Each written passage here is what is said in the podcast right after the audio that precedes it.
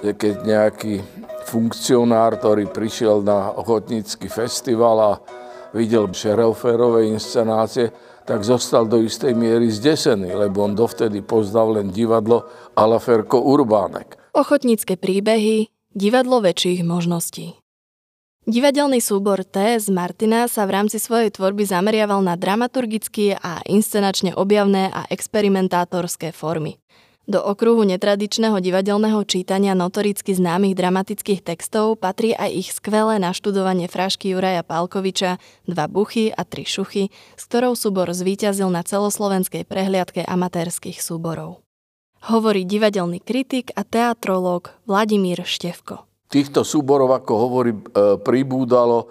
Bol tam, povedzme, veľmi e, zaujímavý súbor turčianských strojární z Martina, závodného klubu, čo je zaujímavé, že v meste, kde existovalo profesionálne divadlo a tí profesionáli s týmto amatérským súborom spolupracovali dramaturg Igor Galanda, raz aj režisér Vajdička, Peter Scherhaufer, ktorý urobil inscenáciu Palkovičovej hry a hral túto krátku hru trikrát za jeden večer. Prvýkrát tak, ako tá hra vznikla, aj napísaná taká slovakizujúcou češtinou, ako takú alúziu alebo spomienku na najstarodávnejšie časy divadla. Potom druhú, v druhej verzii, kde už ubudlo textu a pribudlo akcie fyzického konania, to bola akoby inscenácia takého nestrojovského typu ľudovej, ľudovej komédie. A tretia verzia, ten istý večer, už sa hrala skoro bez slov, bez textu, len ako taká veľká klauniáda s patričnými e, kostýmovým a scenografickým výbavím. To bolo v tých časoch nevýdané a neslychané.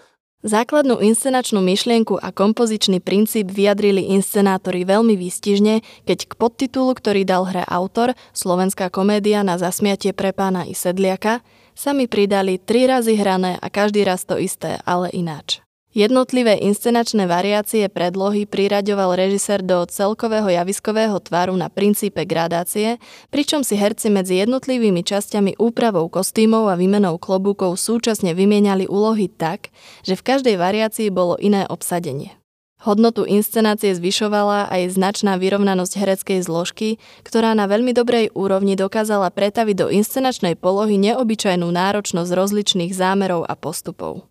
V tomto smere znovu zaujal aj režisérov pedagogický prínos, rozvíjajúci tvorivú metódu javiskovej štilizácie, inscenačného nadhľadu, nadsázky či číreho divadelného cítenia.